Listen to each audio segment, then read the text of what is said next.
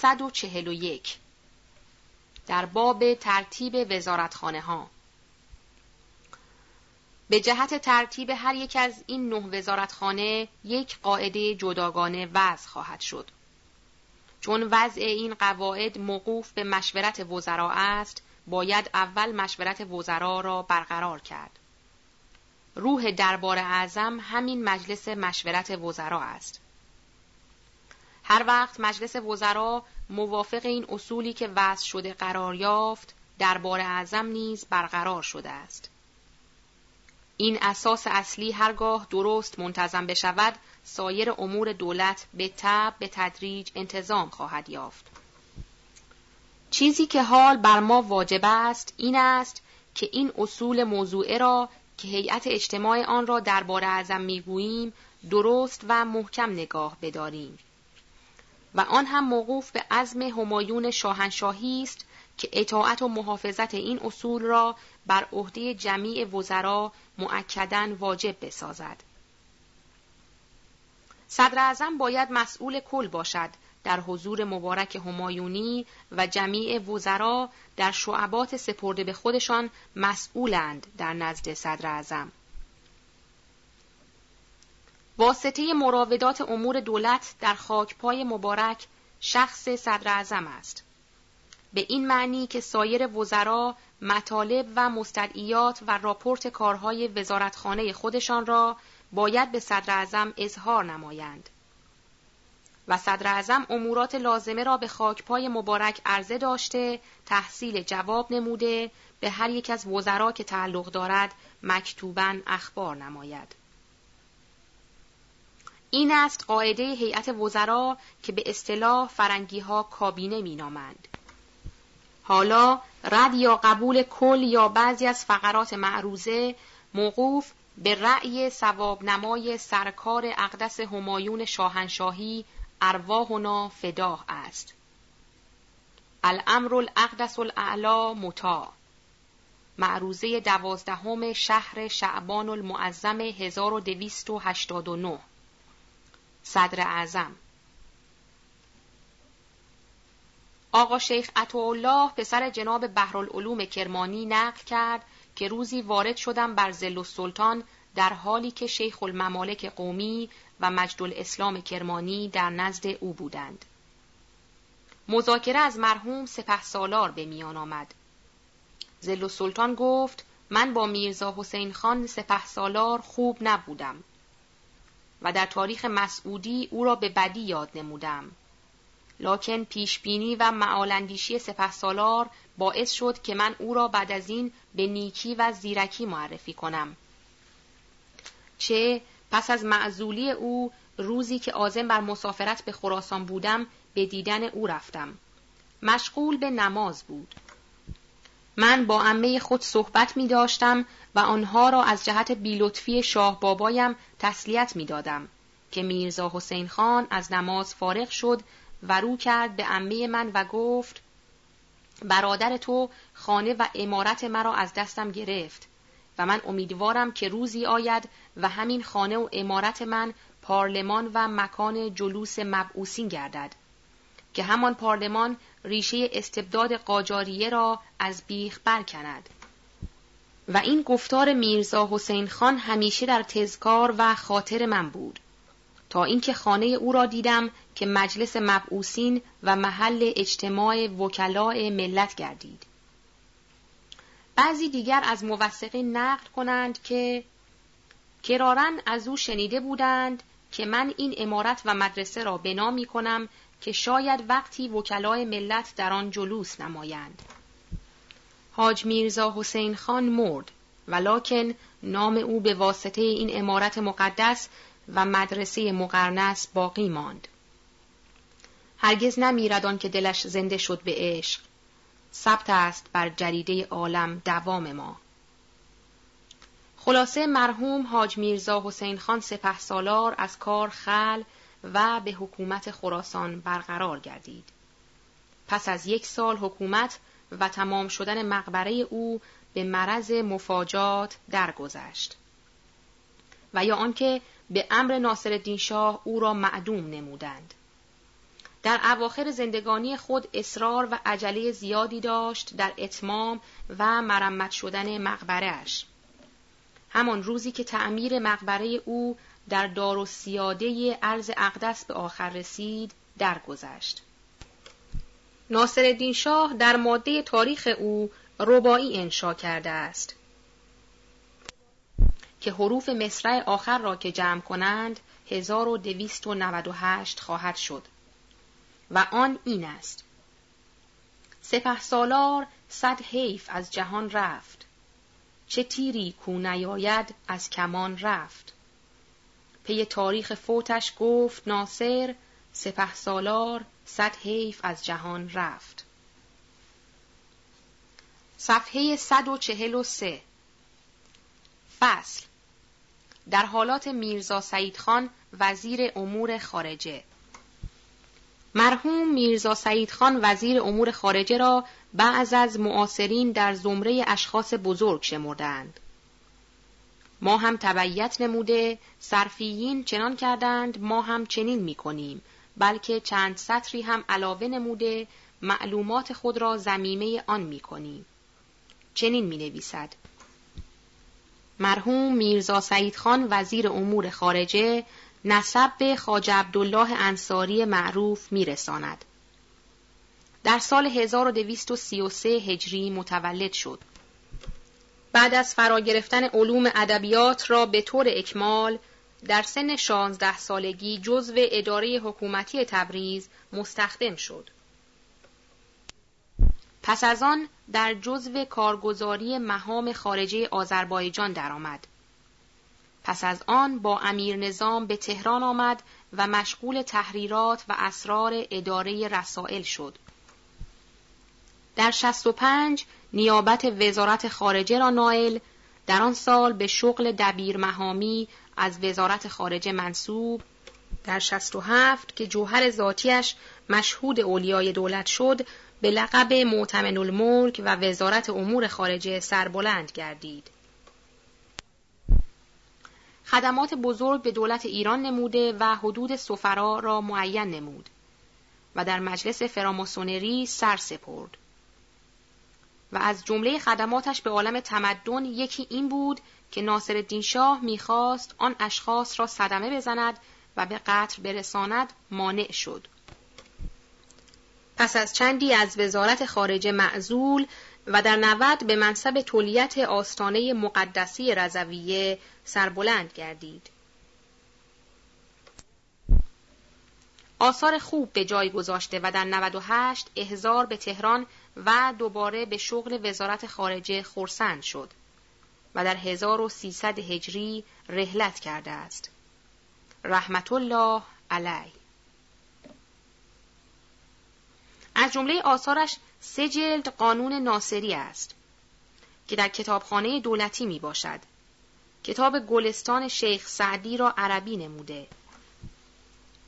خطوط آن مرحوم دست به دست می رود. در فن سیاسی و حقوق بین ملل یگانه اصر خود بود. انتها. اگرچه میرزا سعید خان بانی و مسبب تعلیف قانون ناصری بود لکن معلف و جمع کننده قانون ناصری مرحوم آقا شیخ علی شریعت مدار بود. که هم آن مرحوم تفنگ تحپر را در ایران اختراع کرد. و نیز ساعت معروف را مخترع بود و ما در این مقام از برای شرح حالات آن مرحوم فصلی علاهده ذکر می کنیم. چه آن مرحوم را حقی بزرگ بر من بنده ثابت است. و در این مقام همینقدر گوییم مرحوم میرزا سعید خان به ناصر شاه گفت سلاطین صفویه که ترقی و دوامی کردند نبود مگر به اتفاق و اتحاد با ملت و عمل کردن به قانون. شاه اگر اذن دهد یکی از علمای بزرگ را متکفل شویم مخارج و تهیه اسباب او را. تا قانونی بنویسد که تکلیف افراد مسلمین را حاوی باشد. از شاه و رعیت حاکم و محکوم و غیره. ناصرالدین شاه گفت بسیار خوب. چه بهتر از این؟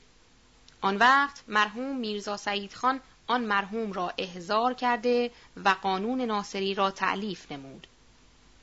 هنوز تمام نشده که میرزا سعید خان بدرود زندگانی را گفت و خائنین دولت مانع شدند از اجرای قانون و الیوم آن کتاب در کتابخانه دولتی موجود است و ما متعقب بر این فصل قدری از حالات مرحوم آقا شیخ علی را در فصلی علاهده می نویسیم و به طور فهرست ذکری از کارهای آن مرحوم می نماییم. و آن این است. صفحه 145 فصل در حالات آقا شیخ علی معلف قانون ناصری و مخترع تفنگ تحپر مرحوم مقفور مبرور آقا شیخ علی ابن الحاج ملا محمد جعفر الاسترابادی اعلی الله مقامه در سنه 1242 در 22 ماه شعبان در قزوین متولد شد. انعقاد نطفه او در زمان رفتن مرحوم والدش به جنگ روس بود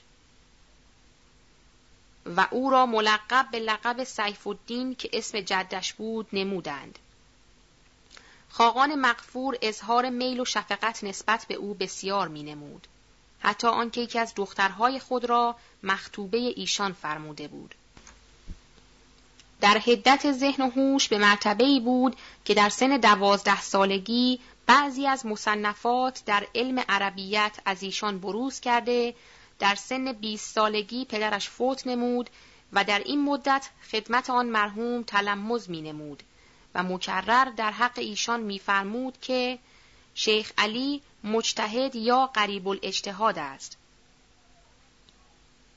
بعد از فوت پدرش ریاست مسندی که امروز بین آقازاده ها معمول است برایش مهیا و حاضر بود.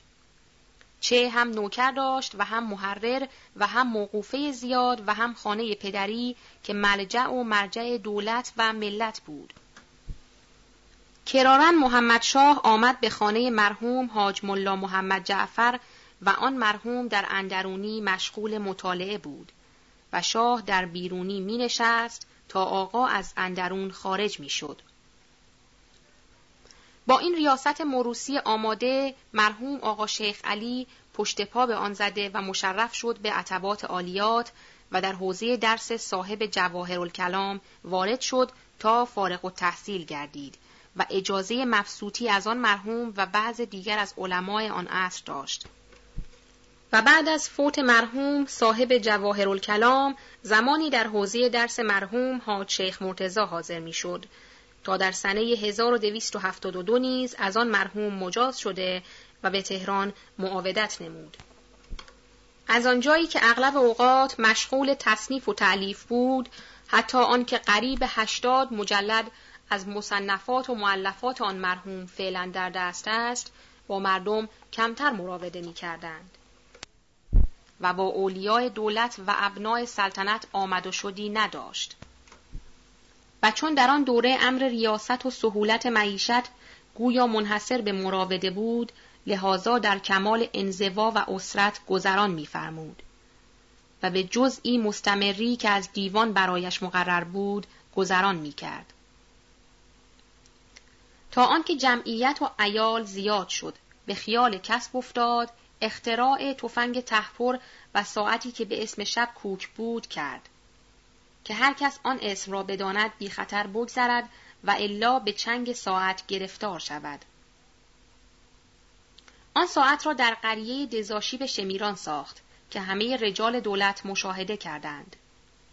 تفنگ تحپر را وقتی که داد به ناصر شاه پادشاه اول ملتفت نشد. خود آن مرحوم گرفت و فشنگ را گذارد و خالی کرد. پادشاه از خوشحالی از جای برخواسته و گفت این آقا از ابو علی سینا گذرانیده است. ناصر شاه تفنگ را گرفته و به خارجه فرستاد. پس از یک سال دو تفنگ مثل آن از خارجه آوردند.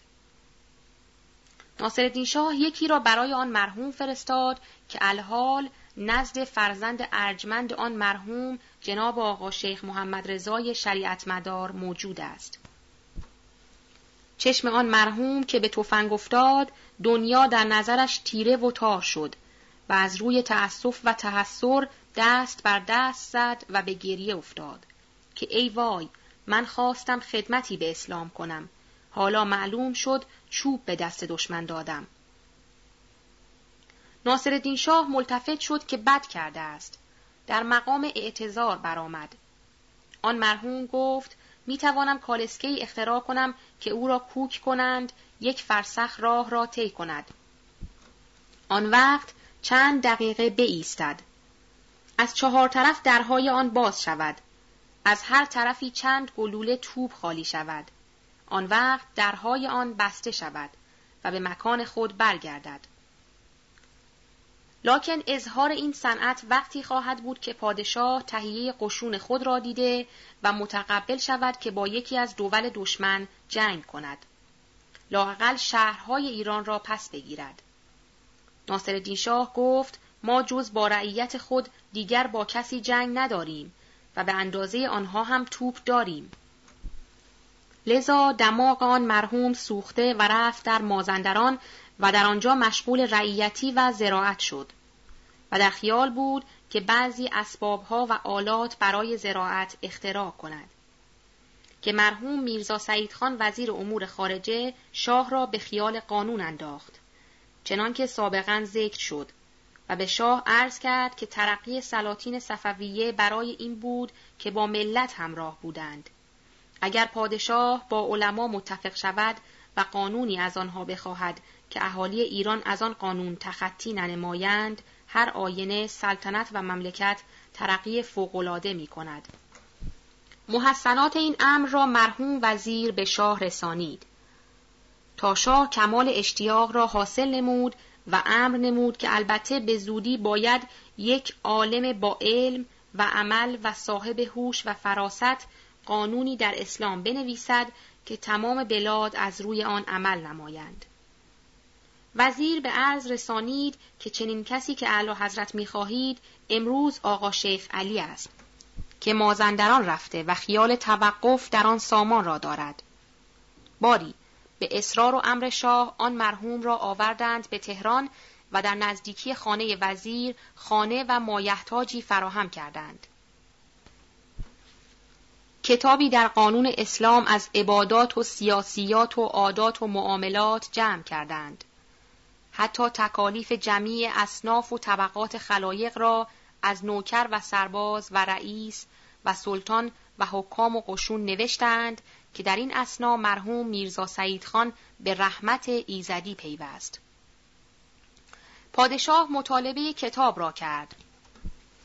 بعد از ملاحظه امر به تب و اجرای آن فرمود و پسر وزیر را معمور این کار کرد که امین و سلطان به شاه رسانید این کتاب استقلال دولت و سلطنت را منافی است و امر به دست ملت می افتد. دیگر پادشاه تصرف در امور نمی تواند بکند مگر مواجبی بگیرد و شکاری بکند سلطنت قاهره که ودیعه الهی است و نعمت خدادادی است و دسترنج اجدادی است از میان خواهد رفت به این جهت ناصرالدین شاه خائف شد و آن کتاب را در کتابخانه دولتی ضبط کردند و الان موجود است. بعد از مدتی باز ناصرالدین شاه پیغام داد برای آقا شیخ علی که آن کتاب را به آخر برسانید. مرحوم آقا شیخ علی جواب داد آنکه کتاب را مؤسس بود وزیر بود که مرحوم شد. مرا دیگر آن توانایی نیست. باری آقا شیخ علی دریایی بود از علم و هنر نگارنده در سال آخر عمر ایشان گاه گاهی خدمت آن مرحوم می رسیدم و بعضی اشتباهات را از ایشان پرسیده پس از قدری تعمل آن را حل می فرمود. از نصایح آن مرحوم به این بنده یکی این بود که هیچ وقت در فضولات عیش نسیه و قرض مکن. مثلا اگر استطاعت داری قلیان بکش چای صرف کن پلا بخور و به مردم بده. اما اگر نداری قرض و نسیه مکن بلکه به اصول زندگانی قناعت کن. خلاصه آن مرحوم در سال 1318 بدرود زندگانی فرمود.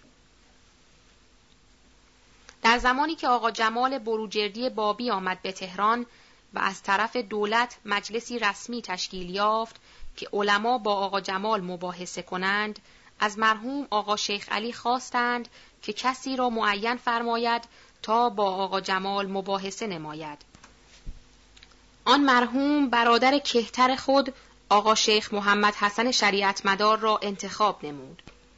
مرحوم شیخ محمد حسن شریعت مدار با حضور چند نفر از علمای تهران در آن مجلس حاضر شده و مذاکره آن مجلس به مسئله هروبر اختتام یافت. فبه تلزی کفر باری از مخترعات آن مرحوم تفنگ تحپر و ساعت دزد بگیر و کالسکه خودرو جنگی و قبل نمای معروف که هم قطب و قبله را نشان می‌داد و هم زهر و درجات را معین می نمود و هم خواص دیگر داشت. دیگر تختی بود که وصیت کرد روی همان تخت او را قوس دهند.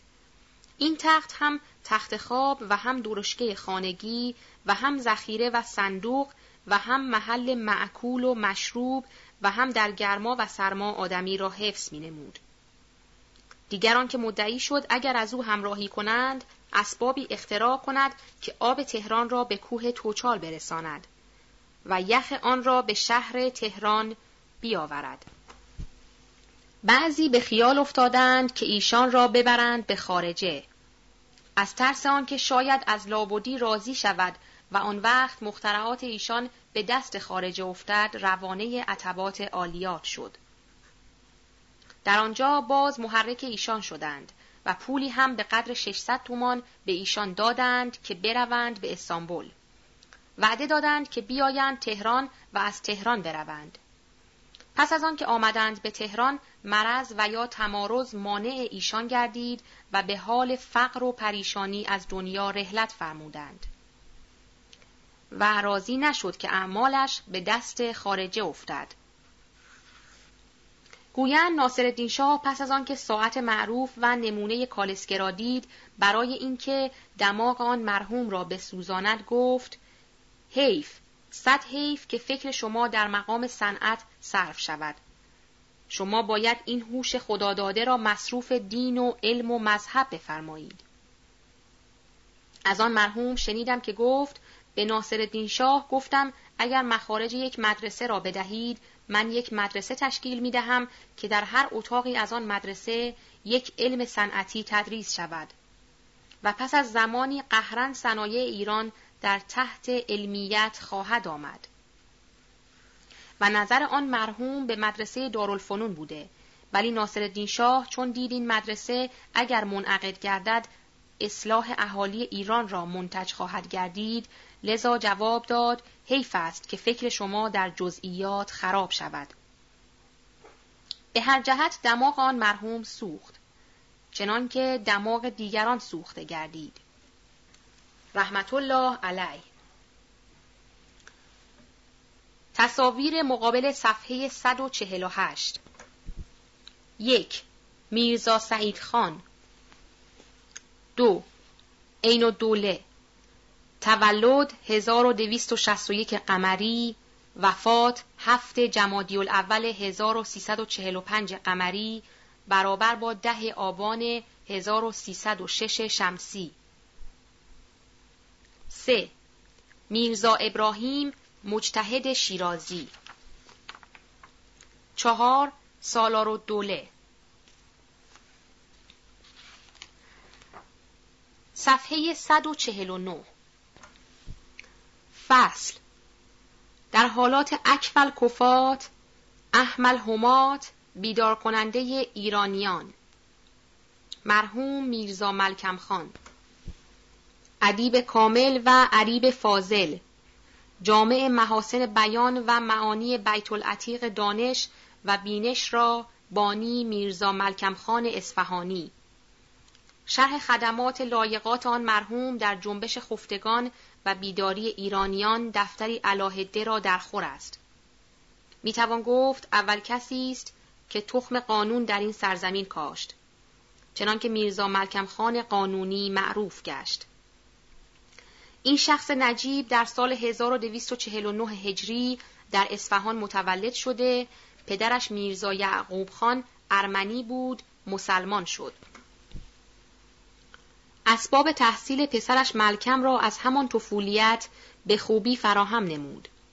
علوم مقدمات را به مراقبت و شوقی تمام دو سه سال تحصیل نموده در سن ده سالگی به پاریس رفته و در مدارس پاریس به تحصیل انواع علوم و تعلم فنون علوم پرداخته به یمن استعداد در علوم ریاضی و حقوق و فنون ادبیه و روابط و تنظیمات دول ماهر و ممتحن و مورد تحسین و تمجید علما و اساتید فن گردیده. وقتی مراجعت به ایران نمود به شرف مترجمی مخصوص حضور همایونی نائل و در اندک زمانی طرف اعتماد دربار ایران و دخیل مسائل مهمه دولتی شد و در سفارت مرحوم فرخخان امین و دوله به سمت مستشاری معمور فرنگستان گردیده و با عموم دول فرنگ و آمریکا از طرف دولت علیه اهنامه دوستی و تجارتی بسته در سنه 1276 وقتی که به دربار ایران معاودت نمود محرم و محل اعتماد اولیای دولت علیه و مؤسس بعضی قواعد جدیده و رسوم مفیده شد. اغلب از صنایع و بدایع عصر جدید را از فرنگستان به ایران او جلب نمود. به خصوص تلگراف را که او در این مملکت دایر نمود. در قواعد تنظیمات دولت کتابچه های متعدد نوشت. در امور وزارت خارجه رسم تحریر را به اسلوبی تازه درآورد. پس از چندی اقامت و تقلد خدمات در دربار ایران به سمت سفارت و کارپردازی معمور مصر شد. تا زمان صدارت مرحوم میرزا حسین خان مشیر و دوله احزار به دربار و به مستشاری صدارت عزما منصوب و در جلایل امور ملک و معظمات مهام دولت دخیل و مشاور و هنگام مسافرت ناصرالدین شاه به فرنگستان که مبادی سال 1290 بود به سفارت فوقالعاده معمور دربار دول اروپ کردید. بعد از مراجعت شاه به ایران سمت سفیر و وزیر مختاری معمور به اقامت در دربار لندن و وین و برلن شد و در سفر ثانی ناصرالدین شاه به فرنگستان جنابش به سمت وکالت مختاری دولت علیه که اعظم مناسب دولتی است معمور کنگره برلن گردیده در محل توقیر کامل و به اجرای مقصود دولت علیه بر وجه اکمل موفق و نایل آمد. و چون خوب از عهده مأموریت خود برآمد به منصب جلیل سفارت کبرا و رتبه والای پرنسی و خطاب نبیل جناب اشرف که مرادف با آلتسی است فایز و مفتخر گردید. ظل السلطان در تاریخ مسعودی خود گوید میرزا ملکم خان پسر میرزا یعقوب خان معلم زبان فرانسه من است که ارمنی بوده و مسلمان شده و نیز گوید این شخص از نجبای ایران است. خانواده ملکم ها در ایران مشهور و معروف هستند.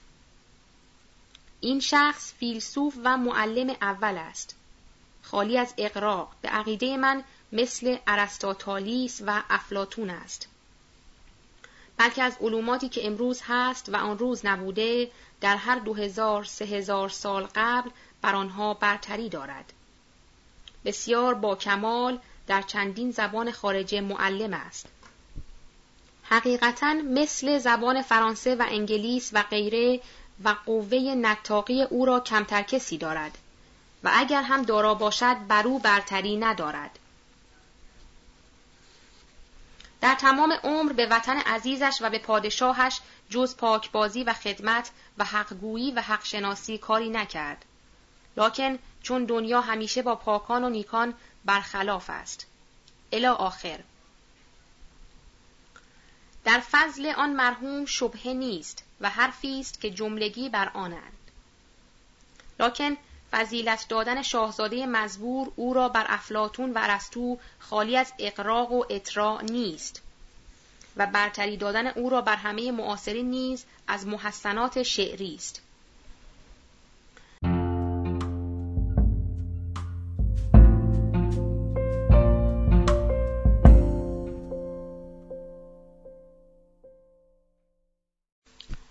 صفحه 150 چیزی که ما را وادار می کند به مدح او فقط سبقت اوست در انتشار لفظ قانون و جد و جهد او و آثار او از مکتوبات و مرباهای او و از سعادت او بود که نمرد و دید مقصود خود را و دروید کشته خیش را. در اوایل سلطنت ناصرالدین شاه مشارون الیه مجلسی در تهران تشکیل داد و نام آن را فراموشخانه نهاد. خواست به توسط این مجلس اتحاد کاملی بین ارباب حل و عقد اندازد و نفاقی را که میان ملت و دولت و بین درباریان بود مرتفع سازد. بلکه به این بهانه شروع در اصلاحات نماید. لکن افسوس که خوش درخشید ولی دولت مستعجل بود. منافقین درباری و دشمنان ترقی او را بدخواه دولت قلم داده مجلس و فراموشخانهاش را به تاق نسیان و عدم گذاردند. اگرچه بر بعضی امر مشتبه است که می‌گویند میرزا ملکم خان خواست مجمع فراماسون را تشکیل دهد لکن دانشمندان و خردبینان به خوبی می‌دانند که مقصود ملکم خان تشکیل مجلسی بود موسوم به فراموشخانه نه مجمع فراماسون چه افتتاح فراماسون در شهری یا مملکتی منوط و بسته به اجتماع عدهای از اعضا و صاحبان مناسب عالیه مجلس عالی است. و در آن زمان در تهران بلکه در ایران آن عده معهود موجود نبود. و شرایط افتتاحش معدوم و نیز مقصودش از تأسیس فراموشخانه فقط اتحاد ایرانیان بلکه درباریان ایران بود. و معلوم است که مقاصد اجزای فراماسون راجع به اتحاد نوع بشر و انجمن انسانیت است. در تاریخ مسعودی نوشته است این میرزا ملکم خان مترجم و جزو اعظم و نایب اول و مستشار فرخان امین الدوله بود. در سفر سفارت کبرای پاریس خدمات بزرگ در بستن عهدنامه میان دولت ایران و انگلیس کرد. در مراجعت از برای اینکه شاید این تخم نفاق و شقاق که در ایران رویده و به قسمی ریشه دوانیده که ریشه خانواده چهار هزار ساله را کنده از میان بردارد مجلس فراموشخانه قرار داد که شاید مردم برادر و برابر و خیرخواه یکدیگر بشوند. بیچاره ندانست که بدبخت اگر مسجد آدینه بسازد یا سقف فرود آید و یا قبله کجاید پانویس.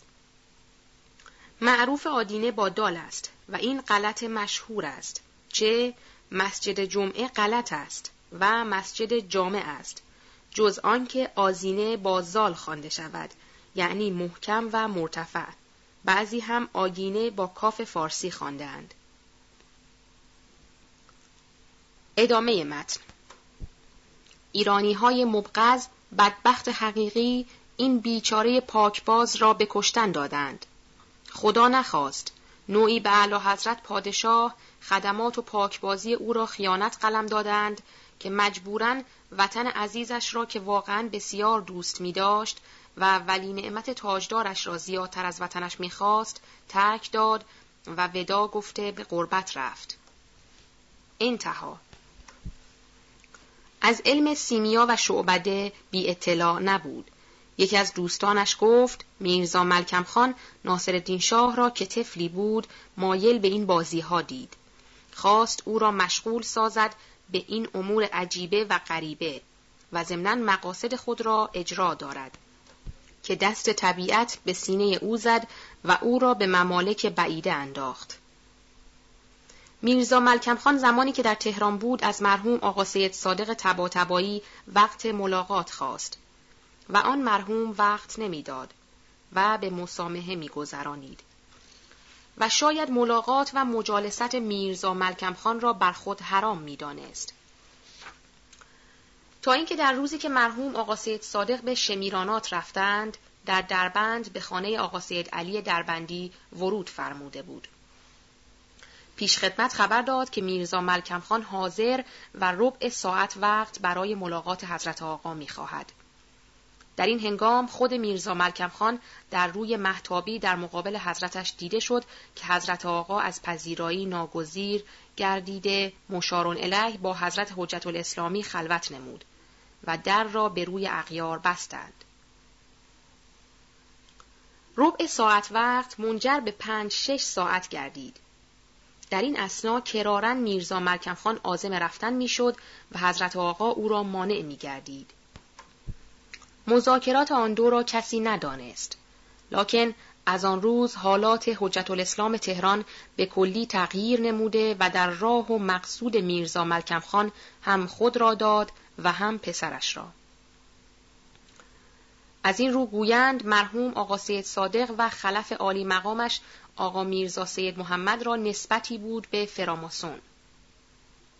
چنانچه از حالات و اقدامات حضرت آقای آقا میرزا سید محمد تباتبایی می توان استنباط نمود که این رئیس بزرگ اسلام را چه مسلکی و چه مقصودی در نظر است.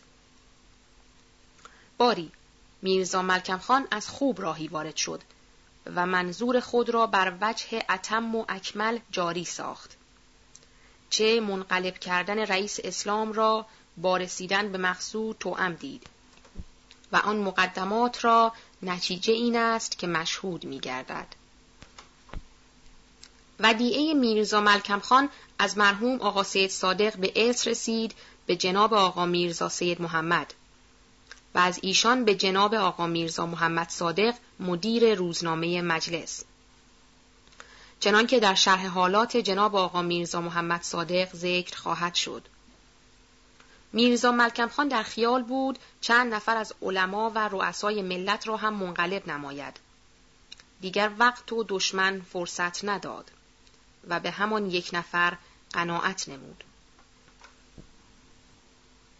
در وقتی که ملکم خان در پایتخت ایتالیا مقیم بود، پدرش میرزا یعقوب خان در استانبول بدرود زندگانی گفت.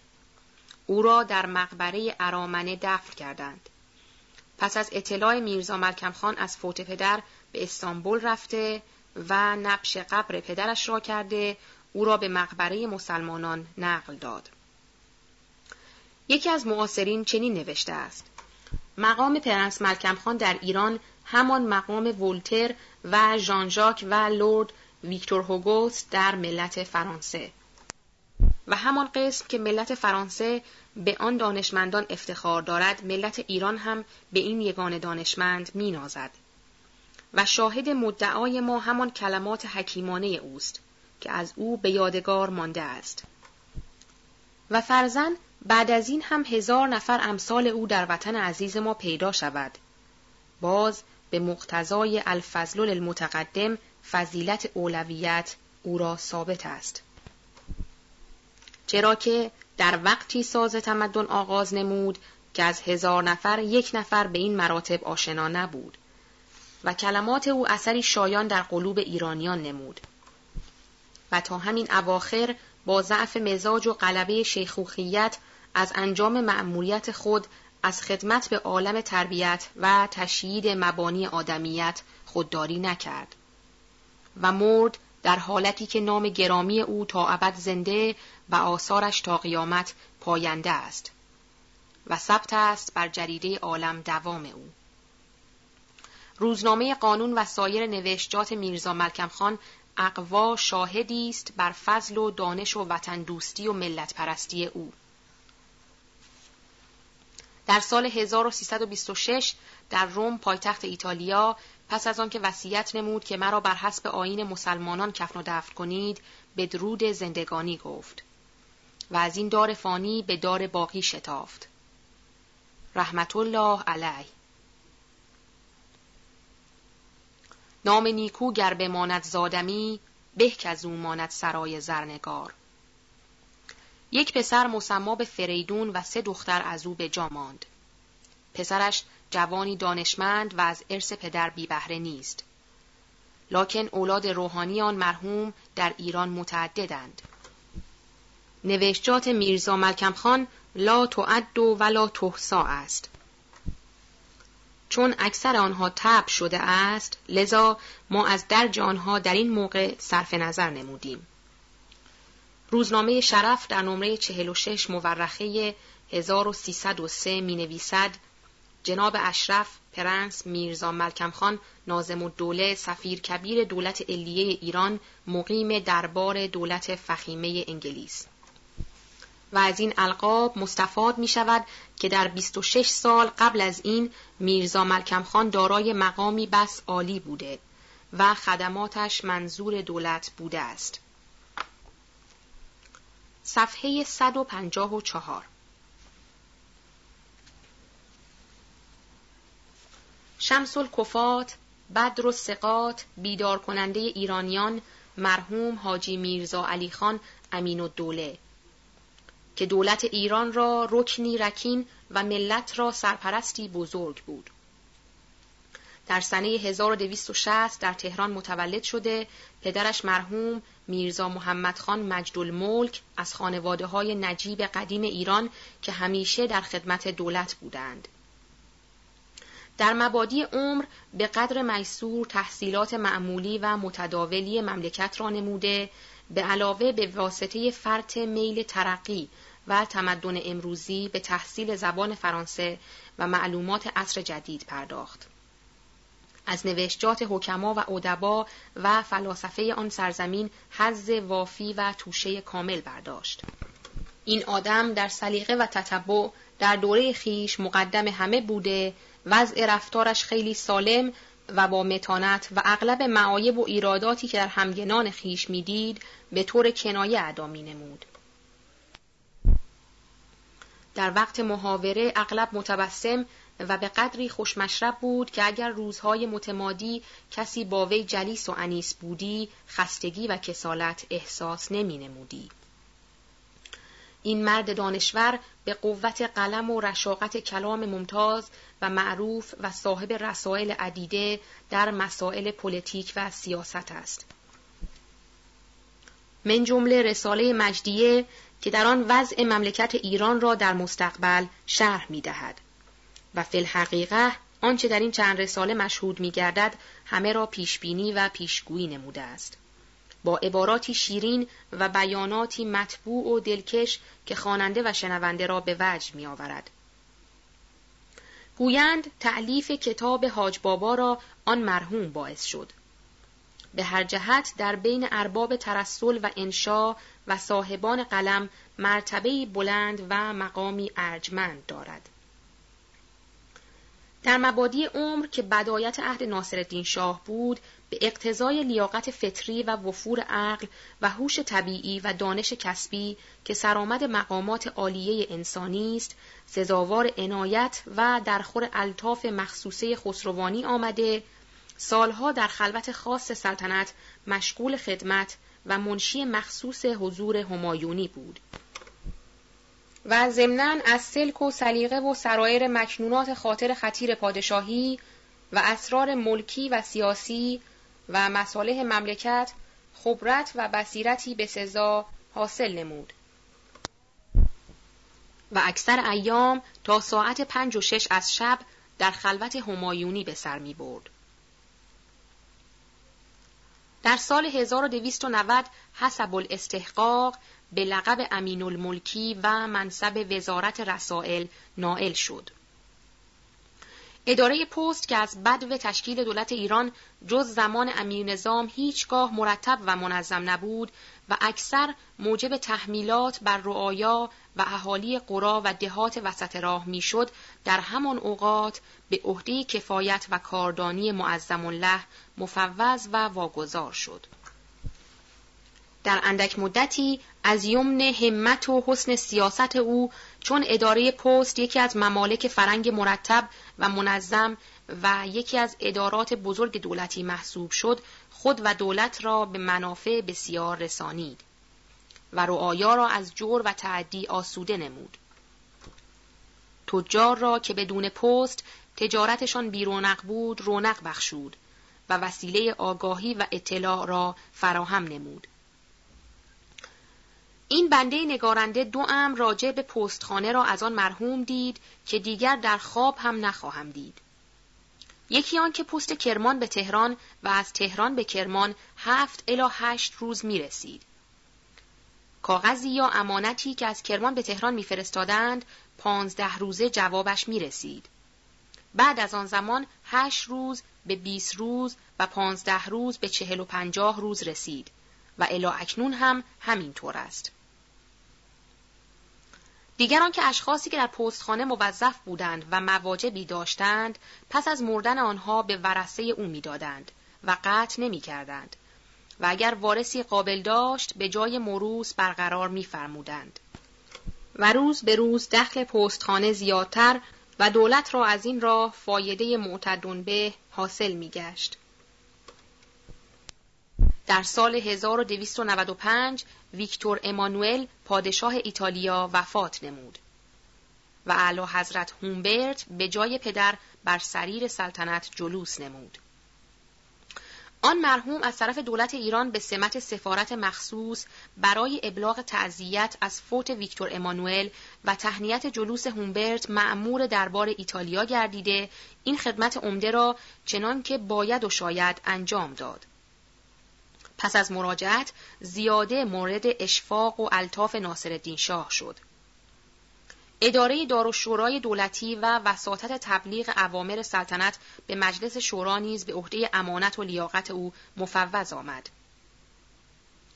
وزارت وظایف و اوقاف ممالک محروسه نیز در سال 1297 ارسن و استحقاقا زمیمه سایر مشاغل و اعمال او گردید.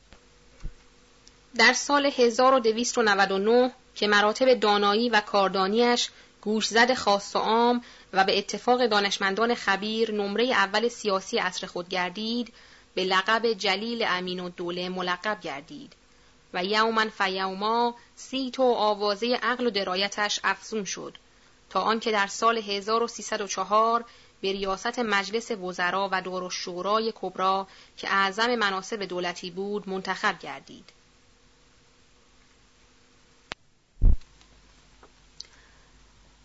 در اسفار ناصرالدین شاه به فرنگستان ملتزم رکاب و در دربار سلاطین و مجالس بزرگ رسمی به خوبی و شرف پذیرفته شد و روز به روز در ترقی بود تا آنکه کوکب نحوست ایرانیان از افق شرارت و تقلب طلوع کرد و روزگار بنای کجرفتاری نهاد. زمام امور جمهور به دست فرومایگان افتاد. شارلاتانی رواجی وسیع یافت. حیله و دسیسه و ایزای مردمان بزرگ مرسوم و معمول گشت. هر کس و ناکس تکیه بر جای بوزر جمهور و خاج نظام الملک زد. کار مملکت از نظم و ترتیب افتاد. این مرد معظم که مستقبل حال و وخامت معال را مشاهده نمود از امور افسرده و ملول گشته مداخله در مهام امور کمتر می‌فرمود. و جز در مواقع لازمه چندان به دربار نمی رفت و به حال ملک و ملت افسوس می خورد. چندی بعد مسئله دخانیات و انقلاب آن ایام واقع شد که نتیجه طمع خود قرزان بود و احداث اختلاف بین ملت و دولت شد. دانست که مباشرت این گونه پس نژادان چه نتیجه خواهد داد. ناچار صبر و شکیبایی پیشه کرد و نظر به تکالیف و فرایز لازمه وطنیه از قبیل احداث راهاهن و کارخانه قندسازی و حفر چاه آرتیژان و غیره نفس را مشغولیتی خاص بدهد. ولی دشمن دولت و ملت ایران به هر حیله که دانست و هر وسیله که توانست موانع فراهم نمود. و این گونه کارها را که موجب ازدیاد صنایع و ثروت وطن بود مخل گردید. ناصرالدین شاه که از عهد وزارت حاج میرزا حسین خان سپه سالار آزم و جازم بر اجرای قوانین اساسی بود امر نمود که معزیون اله کتابچه راجع به مواد قانون نوشته تا در موقع اجرا گذارده شود. آن مرحوم کتابچه را به وجهی مرتب نمود که دشمن و دوست بر علو مقام نویسنده و براعت و طول ید و وسعت افکار او مقر و معترف شدند. در نزد اولیای امور و پادشاه مورد الطاف و اشفاق گردید. امر حتمی صادر شد که موادش در مقام اجرا آید. آن کس که هماره مانع ترقی وطن بود به اقراض نفسانی و خیالات شیطانی انواع افائک و اکاذیب و اقسام مکر و تزویر به کار برد تا این کار را برهم زد و بنیان این اساس مقدس را به تیشه بیداد خراب نمود.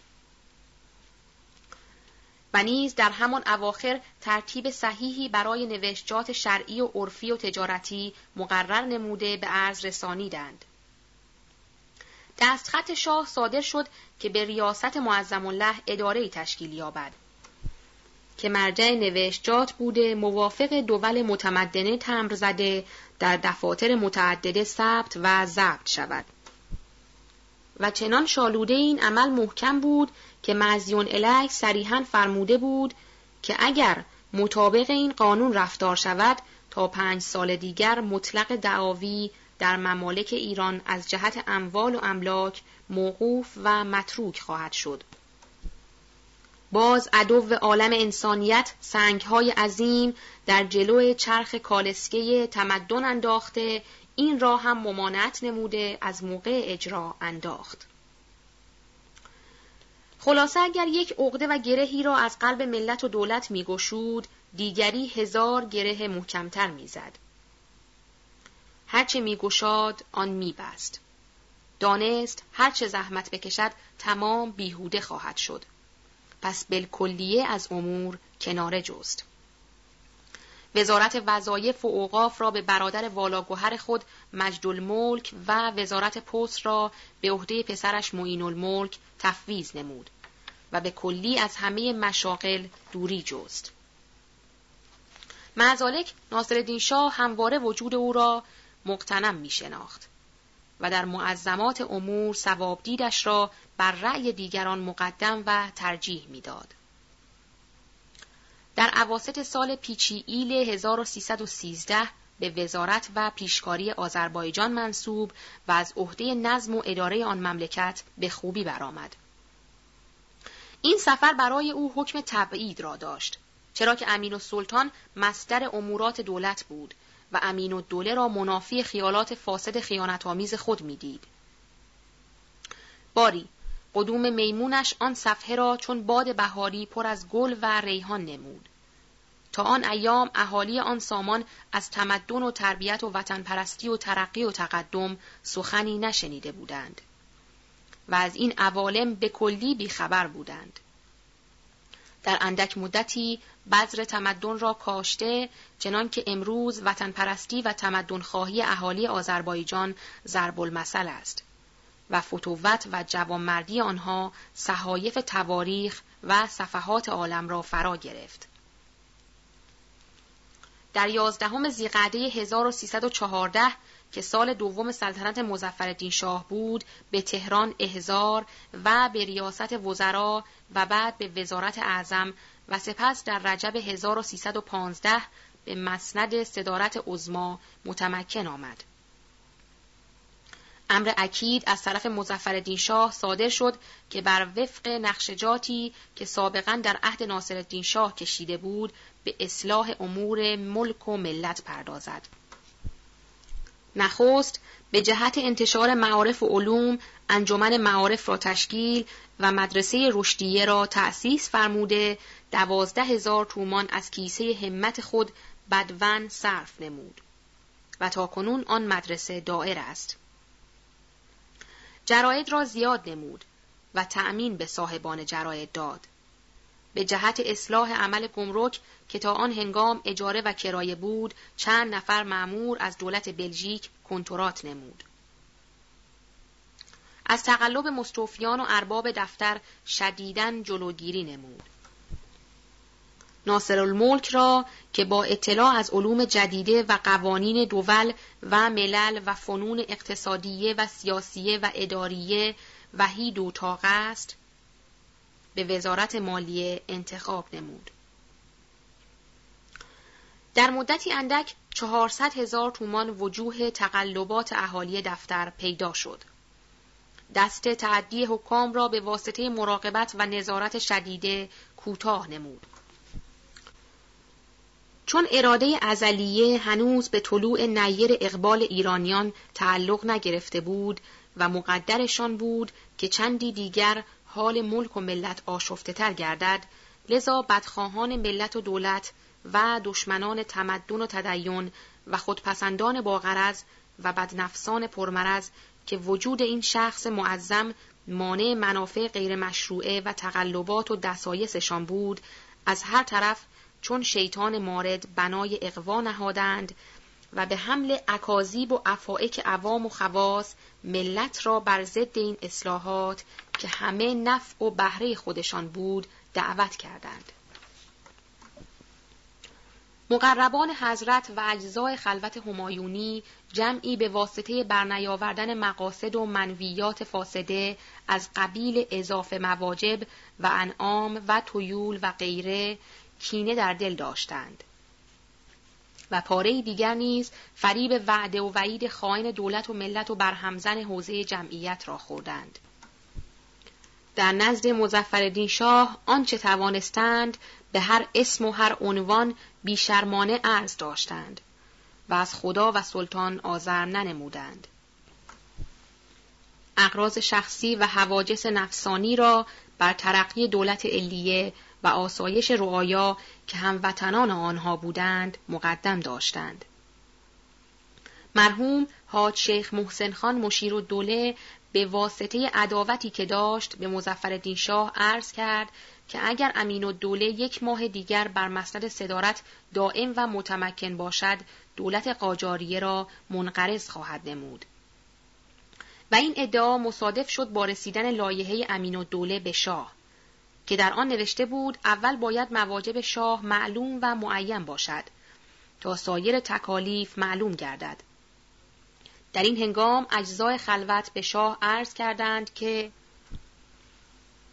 پادشاه ایران همه وقت مواجب می‌داده است و رعایا از سفره و عطایای او متنعم بودند. حال باید ملت مواجب به پادشاه بدهد و پادشاه مواجب خور ملت گردد. این نیست جز اینکه امین و دوله در خیال است استقلال سلطنت را مزمحل نماید.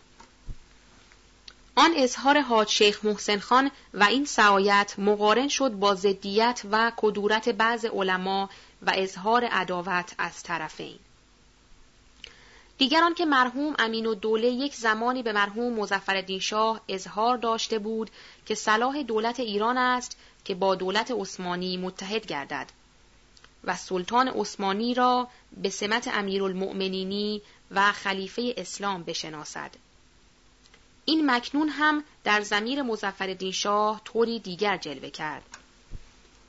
ازدهام این اسباب باعث شد که امین خائن و خائن امین به قلم رفت. خلاصه امین و دوله از تهران به لشتنشا که چهار فرسخی رشته است مهاجرت نمود. در این مدت اوقات خود را مشغول به زراعت و تعلیفات سیاسی نموده در اواخر رجب 1322 بدرود زندگانی گفت.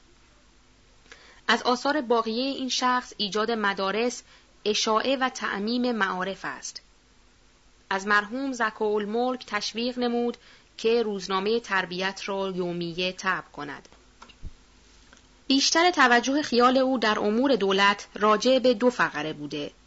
یکی تعیین خرج و دخل دولت یعنی ترتیب یک بودجه منظم که ایران را از این پریشانی و فلاکت که روز سعادت این خاک را مبدل به شب تار نموده برهاند و حدی برای مواجب و مقرری و مستمری بگذارد. دیگر برانداختن رشوه از ادارات دولت و ترتیب عدلیه و قضات در مملکت بوده و برای نیل به این مقصد بزرگ جهت اسناد و قبالجات و احکام تمر ترتیب داده و تا اینجا رسانید که تمرها را چاپ کرده حاضر نمودند و برای ولایات و مرکز هم اداره این کار تأسیس شد. لکن درباریان از شخص سلطنت نسخ این کار را درخواست نمودند. دیگر ترتیب پستخانه ایران بود چنانچه از پیش مرقوم افتاد. دیگر ایجاد کارخانه قند و کبریت در کهریزک و خرازین اگرچه اساسا خیال صحیحی بود اما به واسطه راه نبودن اسباب کار و عدم اقتضای موقع و مکان بهره و نتیجهی جز ضرر آید نشد. زمانی که اداره امور مملکت به دست او آمد شروع به اصلاحات نموده خرابی بیشتر به عمل مالیه بود برای مردم دانا و هوشیار اقدامات او در عمل اصلاح فتح بابی گشته طالب و خواهان اساس جدید گشته و امیدواری پیدا کرد که می‌توان بر آتیه مملکت فکری متی نمود و پایه آن را که از دیر زمانی متزلزل و دستخوش هواهای نفسانی و اقراض شخصی است روی اساس محکمی قرار داد.